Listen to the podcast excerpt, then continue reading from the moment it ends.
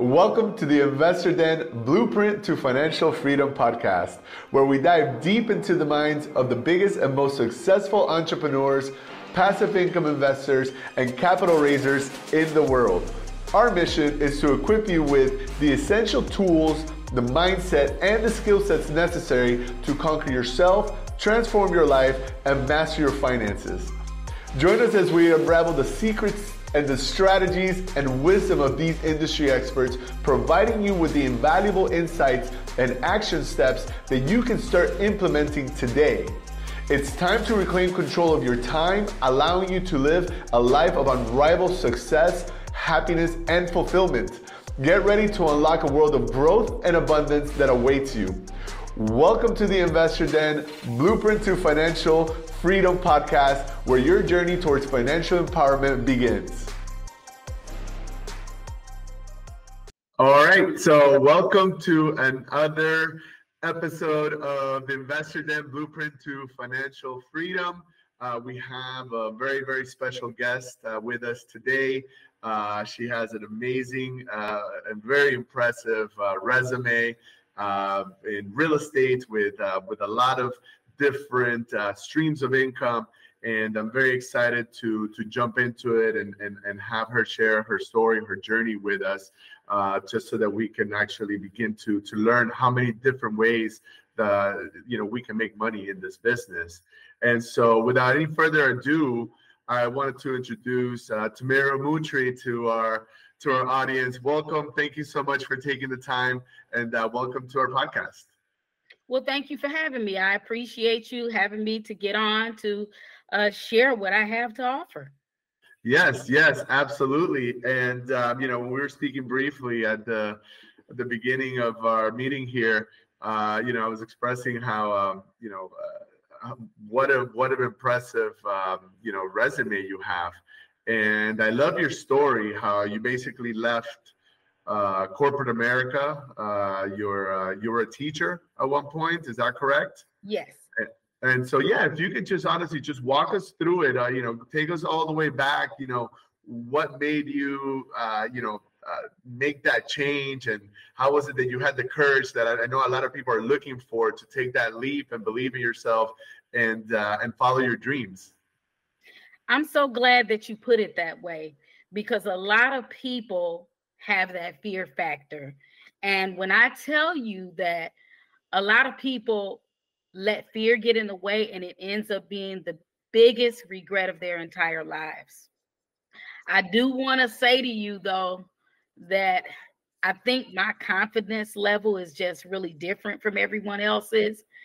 And I just always have been my biggest cheerleader. Whether anybody else was rooting for me or not, I've always felt like I could win. And I think that that is always the number one thing that has kept me successful all the time is that I just always felt like I could win.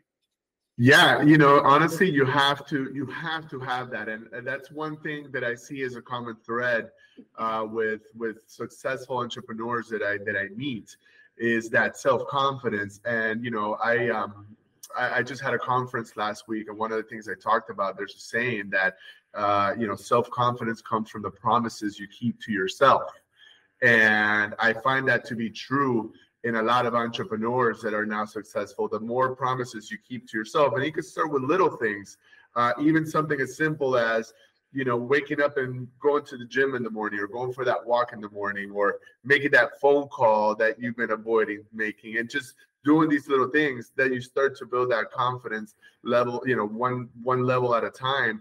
And then the big the big wins start to stack up. So I, I love that. I love I love that you that you brought that up because you know you have to have that confidence.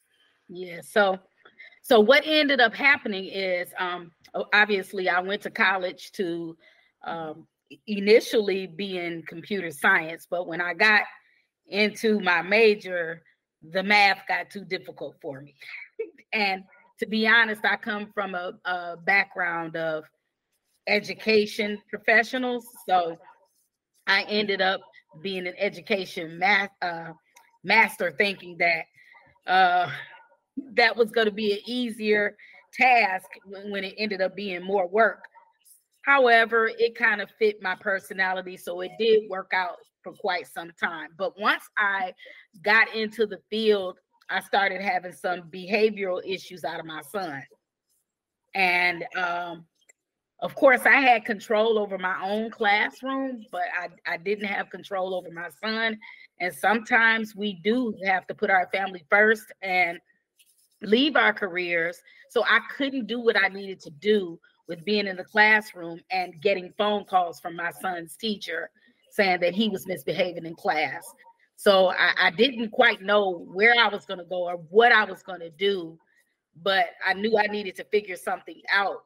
And I didn't have a plan of action until uh, I kept hearing my older brother tell me that I needed to get into real estate. And at that point in time, I had no clue about what he meant about getting into real estate because getting into real estate could mean a multitude of things, but I just didn't know. But I, I quickly ended up figuring it out through my own trial and error research. I ended up um, becoming a real estate investor first. That was my first step. And how I did that was I actually uh, bought a home. So I bought a primary residence and I, I became a homeowner and I started listening to the radio and them talking about a refinance, and I never knew what that was. So through my research, I'm constantly learning and growing and trying to figure things out on my own. Uh, I figured out what a refinance was, and um, one one particular year, it was a really good market. I want to say maybe back in 03, where um, I bought my first house in 99, by the way. So that house from in 99 is where I started from. And I was able to refinance that primary residence. It was a little two bedroom brick home. And I had had the property for, yeah, about five years, four, or five years, because I got it in 99. I was able to refinance twice. And I ended up with a total of $68,000. And the rest is history. So you took that $68,000, reinvested it, used it to leverage other investments and you started growing from there. Exactly. Right? Yeah. So how many how many doors are you up to now? Well, back then with that plan that I had, I ended up getting up to 50 doors of real estate. Wow. That's amazing. Thank and and those all just uh, you were you those are single families, duplexes, uh, rentals. What were your what what was your investment strategy at the time? Though there were mainly all duplexes at that time. Mm-hmm. Yeah, that's perfect. So you were doing multifamily and duplexes. You know, I, I love multifamily. We do a lot of multifamily syndication, and you know, there's there's a lot more uh, security or risk management in numbers because the higher you go, um, even if you have a tenant leave, you still have another one still covering the mortgage. Even with a duplex, if one goes, you still at least have one remaining that will continue to pay, if not, you know, at, at least a portion or half, if not more, of your of your uh, rent or of your mortgage obligation or of your monthly obligation on the property.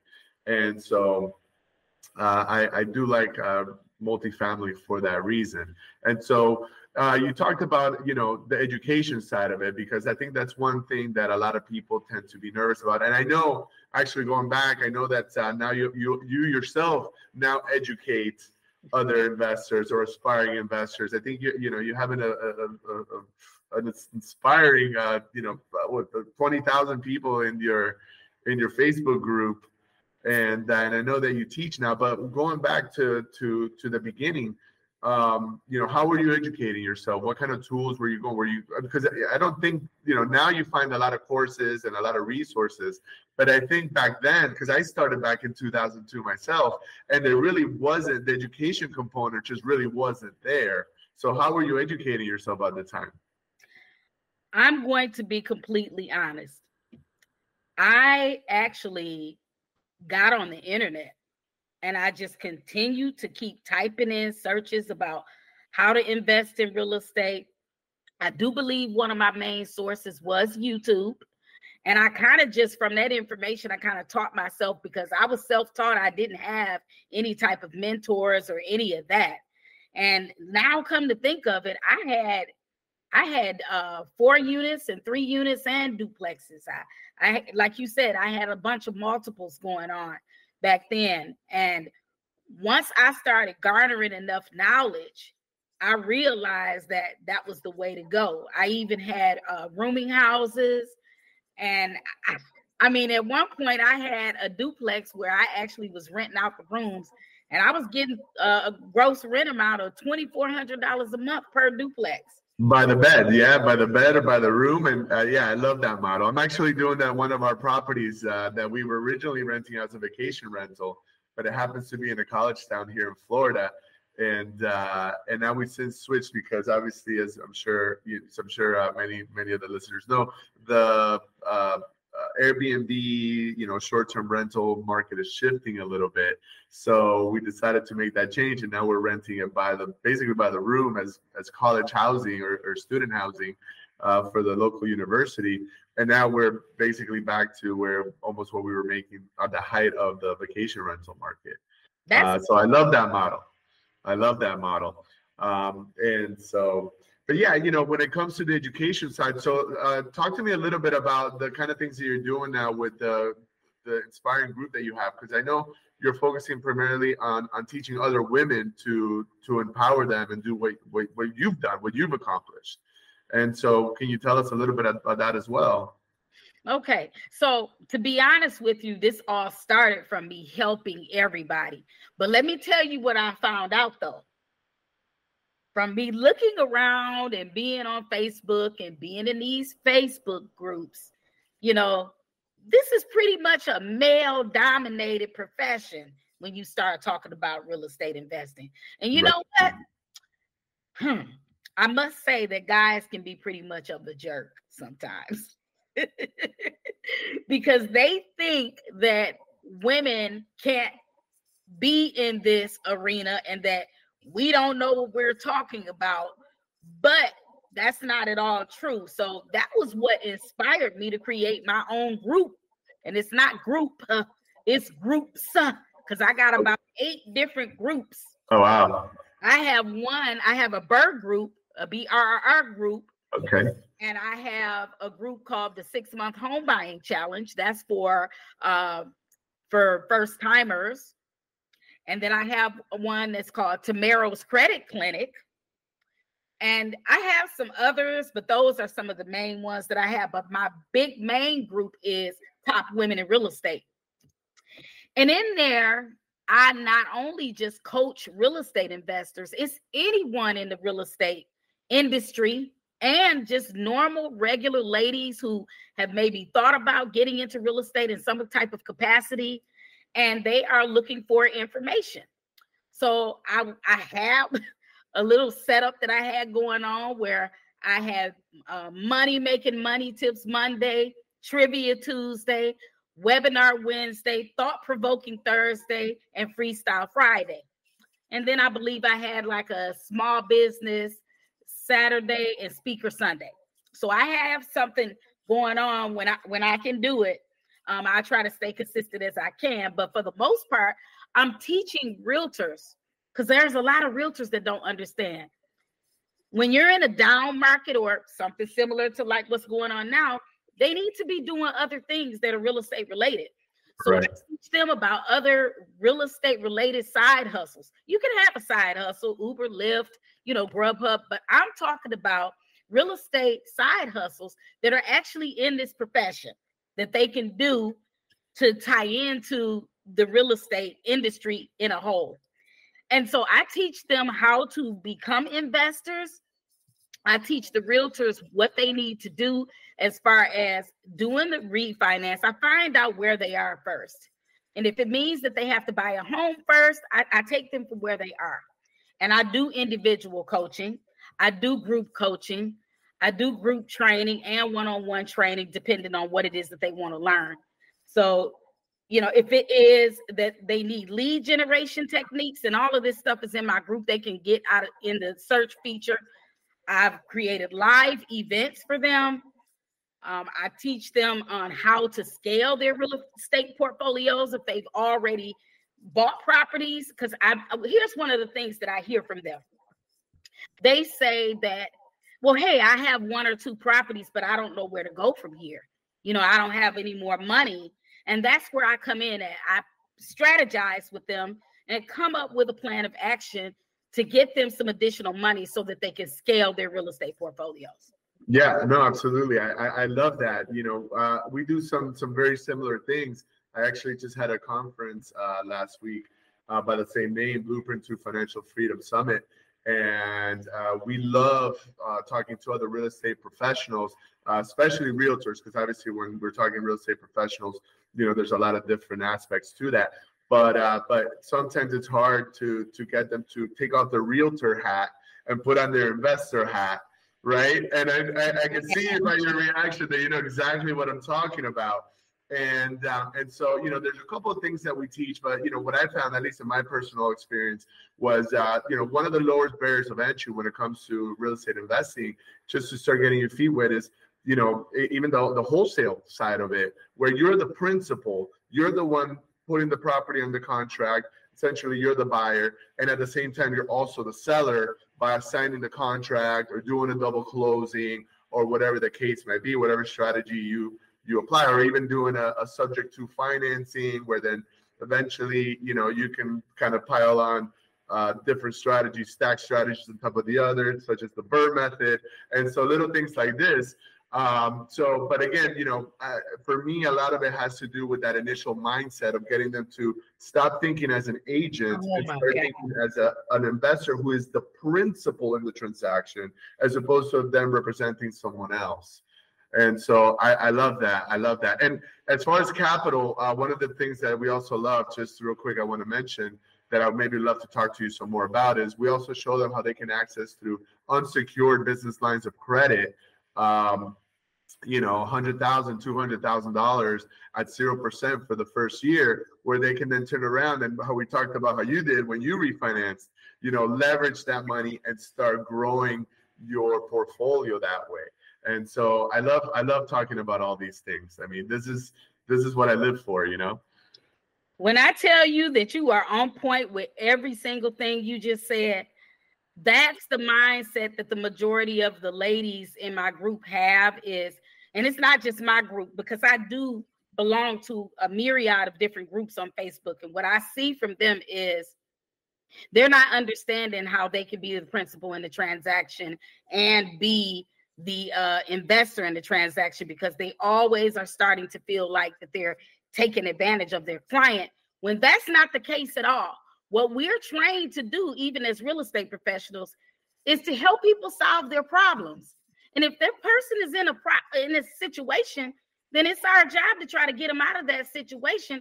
And if you talk to a client and they say to you, you know what, Tamairo, I don't care what you do with the property, just let me get this. And what I mean by this is this certain amount of money. So if they're saying, I don't care what you do after that, then all you do is disclose and people don't they don't take off the realtor hat and put on the investor hat to understand that you are still solving their problem. Correct. One at the end of the transaction is happy. As long as you disclose what you're doing there's no reason for there to be an issue with being the investor and the principal in the same transaction look i have been in tra- transactions where i was the broker i'm the wholesaler I'm the lender, and I walked away with properties free and clear in that same transaction. Yeah, yeah, I love it. I love it. And it's like what you said, you know, I think that's also where the educational component comes in because a lot of times someone that may not understand the business, they might say, well, uh, you know, a reaction that I get a lot is, well, wholesaling is illegal, or what, you know, being multiple, you know, parties in the same transaction is illegal. And so that's what everybody sort of defaults to. But I think with the educational component, and you learn that there's a way to both legally and ethically do these type of transactions. And one of the biggest things, and you, you hit the nail right in the head, is obviously disclosing your role in the transaction. But again, if you're offering a tangible benefit to the individuals, uh, at the end of the day, you know, you're still helping them, and and as long as they're happy and and you have the right intention, uh, you know, to from the very beginning, then then and and you have the education to do it both legally and ethically, then there should be no problem. So so it's important to do it because again, if you do it the wrong way and you don't know what you're doing, you might make some mistakes that could land you in some hot water. But that's where the education that someone like you offers is uh, is is critical. It's critical to doing it, and I think once you start to become educated on it, you start to have that mental shift, that shift in mental paradigm where you're like, okay, now I can see how I can become the investor, not just the the agent on the transaction. So yeah, because because really what we should be doing in any of our contracts is simply just disclosing that hey, I have a real estate license in the state of Wisconsin, and that's stated there. And the next thing is saying that I'm the principal in this transaction and I'm representing myself as an investor. Correct. That is the distinction that needs to be made between the two so that people are not all bent out of shape and everybody is all up in arms about you feeling like you can't ethically do this. Right. Because there's nothing preventing you from being the buyer. You just got to make sure that the seller knows that you're not representing the seller. You're not Mr. Seller uh, or Miss Mrs. Seller. I'm not representing you. I'm representing myself because in this case I'm the buyer.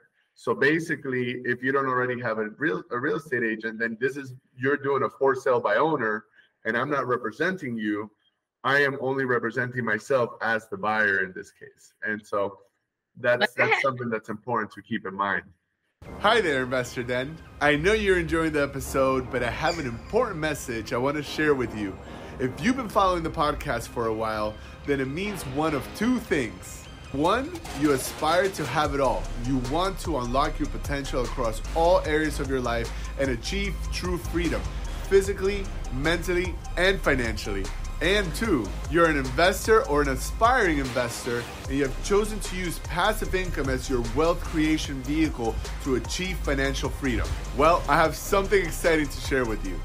We have put together an incredible resource called the Blueprint to Financial Freedom ebook.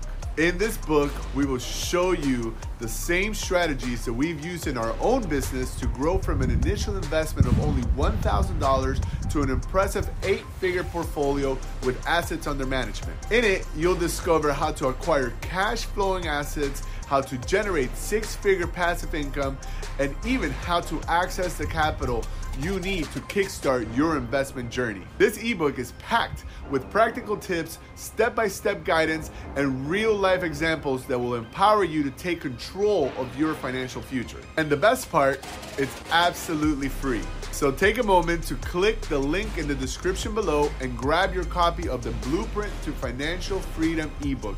It's time to take charge of your financial destiny. We're excited to join you on this journey to financial freedom. Now, let's get back to the episode.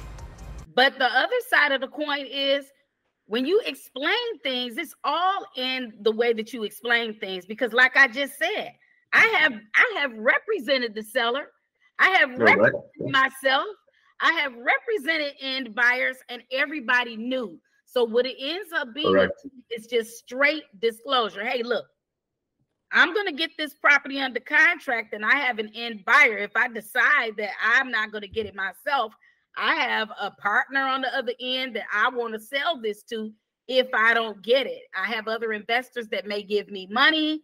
It's all in how you bring it to them so that it doesn't look like it's something being uh, shady held over their head. Correct. The last thing I want to do is do a transaction where someone thinks that I've done something and I had a similar situation like that.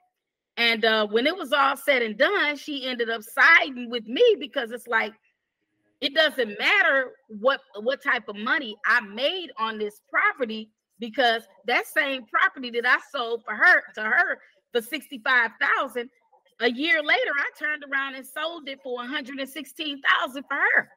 So I gave you a great deal. And people get hung up on how much money did you make?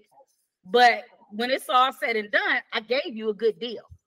Yeah, yeah, and that's something that we encounter all the time, where you know they try to count, you know, the other side's money and say, listen, focus on what you're getting, and is are your goals being accomplished? Are you receiving the tangible benefit that you that you expected that you were looking for at the beginning of the transaction? If that's the case, then don't worry about you know what the rest of the transaction is going to be because ultimately there's a lot of sweat equity money equity financial you know all these other things that go into that that if if if they had the means to do it themselves then by all means then go ahead and do so and maximize you know if you have to rehab it if you have to invest 20 30 40k into it to be able to sell it at the max um, at the maximum value, the, the ARV, the after repair value, then go ahead and by all means do so. But if you're right now in a distressed situation and you know what you need is an immediate, you know, uh, influx of capital and you need to sell now for XYZ reason, and I'm here to buy it from you, then don't worry about what I'm going to do with it moving forward. So a lot of people do have um, an issue with that. They get a little hung up on it, but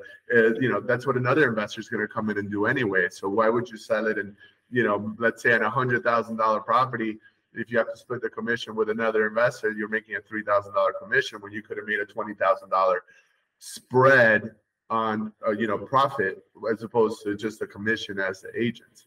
So uh, you know I, I, love that, and again, this is something that we that we talk about all the time. So I love that we uh, that we see eye to eye on that. Um, now another thing, uh, kind of going back into sort of the the real estate realtor mode. Uh, you have um, virtual real estate companies in four different states, including Florida, which is where we're based. Um, and um, and I want to talk a little bit about that. How do you so how does your operation work? How are you able to manage across multiple state lines? And and when you say virtual, what does that actually entail? Because um, you know, I love to I love to hear more about it. So I um I have four real estate companies in four different states and getting ready to be a fifth, by the way. Oh, congratulations. Thanks. So I am one who has always loved to travel. And this was my way of being able to do that. And I started watching the migration between all four of the states that I'm licensed in, which are Wisconsin, Georgia, Florida, and Illinois. Wisconsin is right next to Illinois. Georgia is next, right next to Florida, and they all surround each other. It seems like a lot of people are going from Georgia to Florida. People are going from Florida to Georgia. People are going from Wisconsin to Illinois, Illinois to Wisconsin, and they just all mirror each other. So that's why I chose those four states because a lot of people ask that question too as well. Um, one of the reasons why I chose, and believe it or not, I opened two real the two real estate companies within three months of each other. Um, one of the reasons I did that is because it was kind of easy to get licensed in in in um, Georgia. Um, their requirements are not they're, they're not that bad. Um, with other places, you have to do everything, and you didn't have to.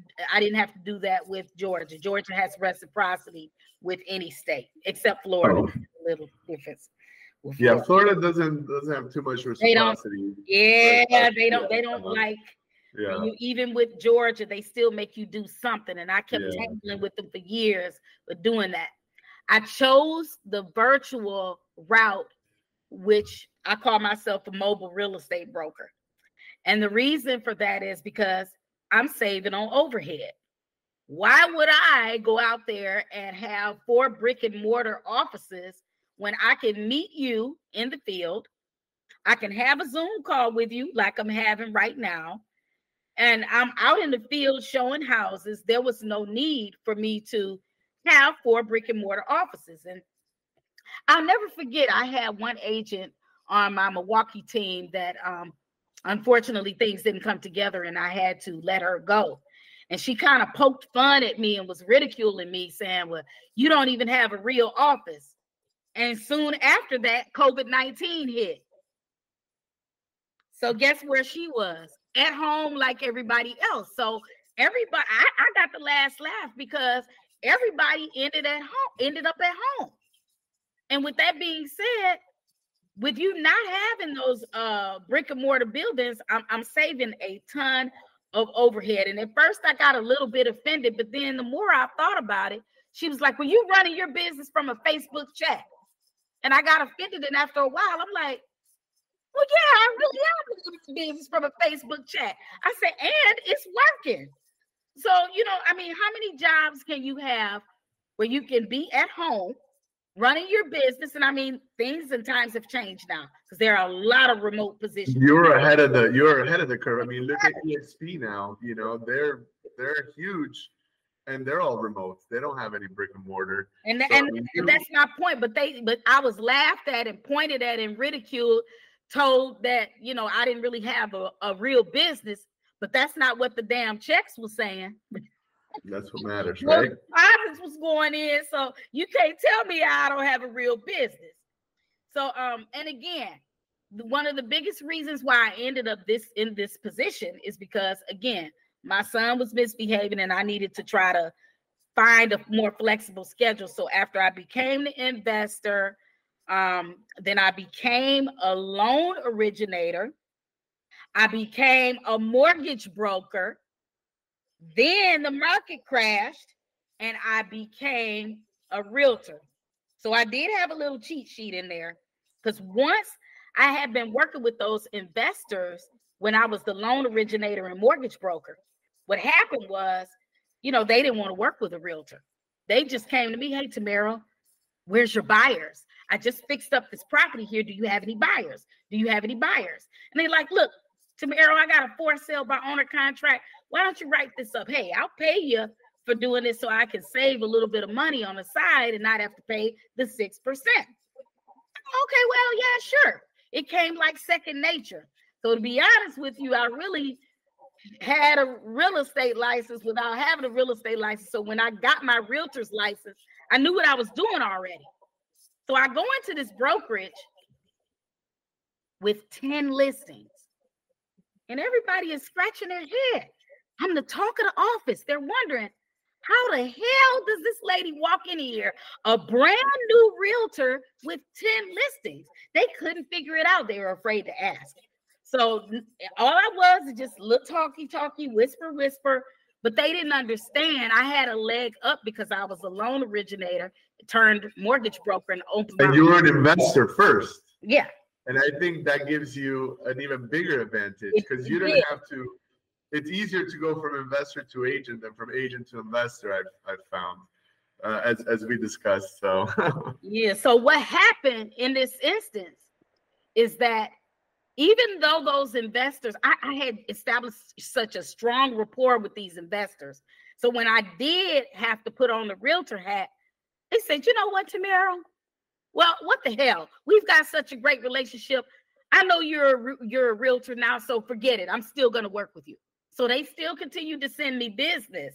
And that's what had me taken off because that's my main niche is working with investors. So it worked out very well with that transition. And then shortly after that, that's when I became the real estate broker. So it was quite the jump from each profession and they all tie in together which leads me into the uh, area of private lending because I did start a private lending company. I do. I have the one-stop shop concierge service. So uh, with the coaching, mentoring, and training, I have the uh, one-stop shop concierge service where I help out-of-state investors to invest in all out of state. So the problem here, here's the problem, and I have the solution. The problem is people are in a market where it's too expensive. That barrier of entry is too large, is too great. And and that was the whole thing with that other lady I was telling you about that I helped. She knew she couldn't buy anything for 65,000 in Rhode Island. And the pocket watching that doesn't help your situation. So she couldn't buy it. I solved her problem and then I helped her sell that property and she made good money off of the deal once she sold it. So that ties into everything that I do where I help with the management piece because these are out of state investors, realtors, and real estate investors. Didn't realize that I had attorneys on my team that I found out later they were attorneys. They're buying real estate with me, and I'm coaching and mentoring, training them. And they would tell me sort of towards the middle or the end, well, yeah, I'm an attorney. And I'm like, well, not that I'm doing anything wrong, but I was just surprised that that many people had been paying attention and watching me, even from overseas. People are reaching out to me every day. People, I got a lady from Sweden just reached out to me with four hundred and thirty-four thousand dollars, and she now wants me to help her invest. She's paying cash. So you never know what may happen to you while you're on social media and you never know who's watching. No, absolutely, and, and I totally agree. And uh, so, uh, you know, it's funny you say that uh, regarding attorneys because so I um you know I I come from a legal background. I have my Juris Doctorate, and I honestly never even wanted to practice. I I, I hate the whole courtroom decorum and all that stuff. And I I literally only went to law school honestly for the knowledge of it, and so I use it primarily in my business. We've since uh, you know started a, um, a syndication fund. Uh, you know, we have we have a few hundred doors. Uh, you know, eight figure uh, under you know portfolio of assets under management. We nice. raise a lot of capital, so we have to have uh, you know we have to be very careful with SE, SEC regulations, and you know we deal with 506b and 506c offerings, and I'm sure you're familiar with all of these. And so um, I guess what I'm getting at is that even when I was starting off, a lot of my friends from law school, a lot of attorneys now are are my investors. They and they all want to learn how to make passive income and and it doesn't even matter, you know, how much their billable hours are. At some point, everybody gets tired of trading their time for money exactly. and they want to take that money and put it to work for them and so that's one of the things that that that we focus a lot on is is that passive income component to it it's also and and, and we do you know through syndication it's kind of a hybrid of the two because you're the principal in a larger group you're part of the entity you're getting a k1 uh, schedule. You're able to benefit from all the tax um, deductions, but you have someone else, basically the operator, running it for you, and so you really are making passive income with all the benefits of being the owner. And it's a beautiful thing. So I have a lot of people that that are doing that. As a matter of fact, we have one in Georgia. We have a, a, a 94 unit in Athens, Georgia, uh, near a, a UGA, uh, Class A 94 door multi uh, multi-family property that uh, that we're finishing the raise on uh, which I would love to share more with you about. Since you're in that market, maybe there's something we can we can uh, collaborate on with that as well. But um, but yeah, I, you know, again, you think, oh, someone's an attorney, they want to, you know, uh, it's and again, coming from that background, I'll, I'll be the first to tell you, uh, attorneys don't know everything. They're, they're not know-it-alls. A lot of people they they they like defer to an attorney, like, oh, like you know, you know and that's just not the case. You know, there's experts in their field and there's particular area of practice, but doesn't mean that they know about everything else in life, right? And so, and so, you know, we're all regular people, just like everyone else. And and again, you know, it's it's it's it's, awesome that you said that because a lot of attorneys um, do understand that you don't know what you don't know, and and they're they're willing to follow someone with the experience such as yourself. And so, I love it. I love that. Exactly. So this guy, I've done five transactions for him. He works at the Pentagon and he's a veteran. Okay. So not only did, have I done five transactions with him all the time, I'm getting ready to do a, a sixth, seventh, and eighth. Now, these five transactions have been just this year. I did a bridge loan with him. I did a property acquisition with him. After he got done with the bridge loan, he re, he uh, renovated the property. I did a cash out refi for him to pay back the renovation funds that he, we did with the lender. And then he turned around and gave me a couple of his free and clear properties, pulled cash out of one of those. I'm getting ready to pull cash out of another one. And he's getting ready to buy a new primary residence. So, again, when I tell you that when you know what you know, people see that you know what you're talking about. These attorneys, doctors, you know, anybody who wants to scale themselves and he's into the airbnb space too as well and what he does is he actually is uh, creating vet- veteran housing.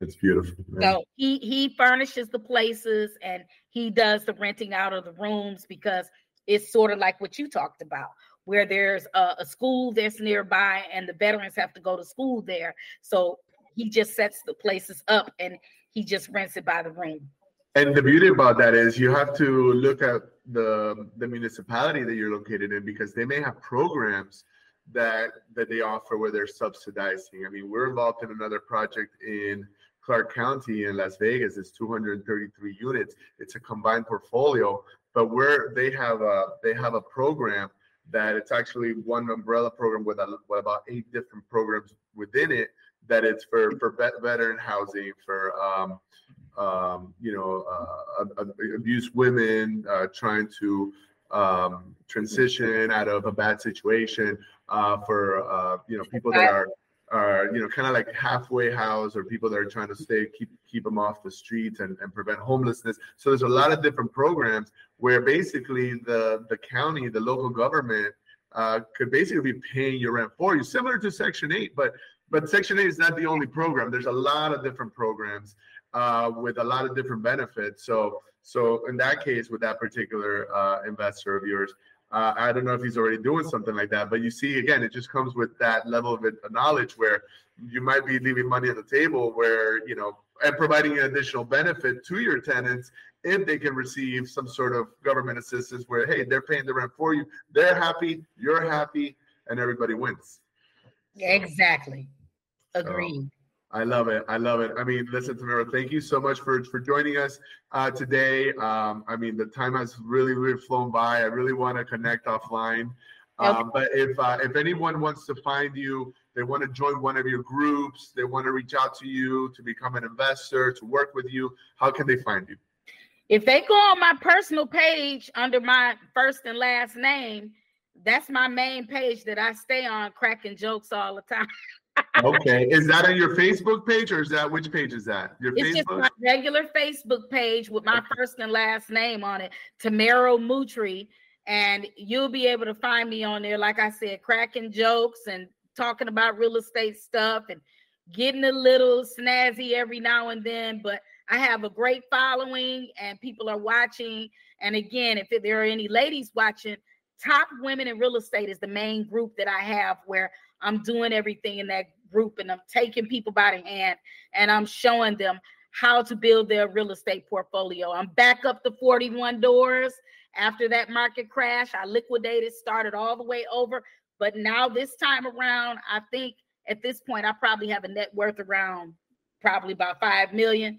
And I started that in 2018. So here I am. Yeah, that's amazing. It's, it's that compounding effect and uh, what I like to call the velocity of money, right? How many times can I multiply this dollar and, and how fast? And so, and, this this time, most of my properties are free and clear. I have very I haven't had a mortgage in 19 years. I just got a mortgage in July, but before that, that's amazing. 18, 2018 to last year, I got back up to 41 doors. The last time that I did this, I had mostly mortgages. This time it was different. There you go. You learn from your from your past experiences and you do a little bit better each time. Exactly. I appreciate you having me on here. Let Thank me know you. if you ever want me to come back and talk about anything else. I'll be happy to do it. Absolutely. Let's connect offline.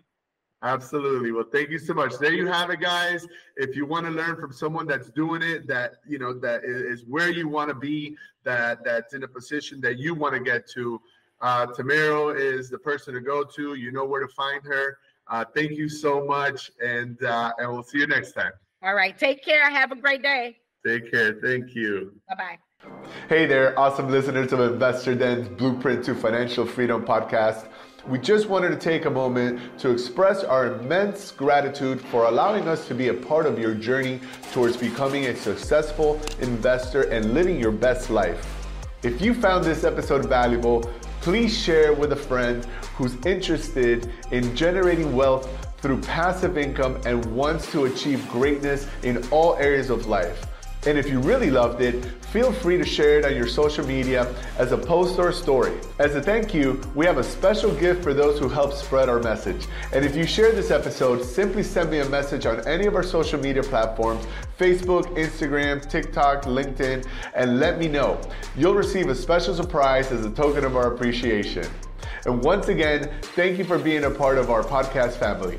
Stay tuned for more episodes packed with valuable insights and strategies. Together, we'll unlock financial freedom and create a community of empowered individuals.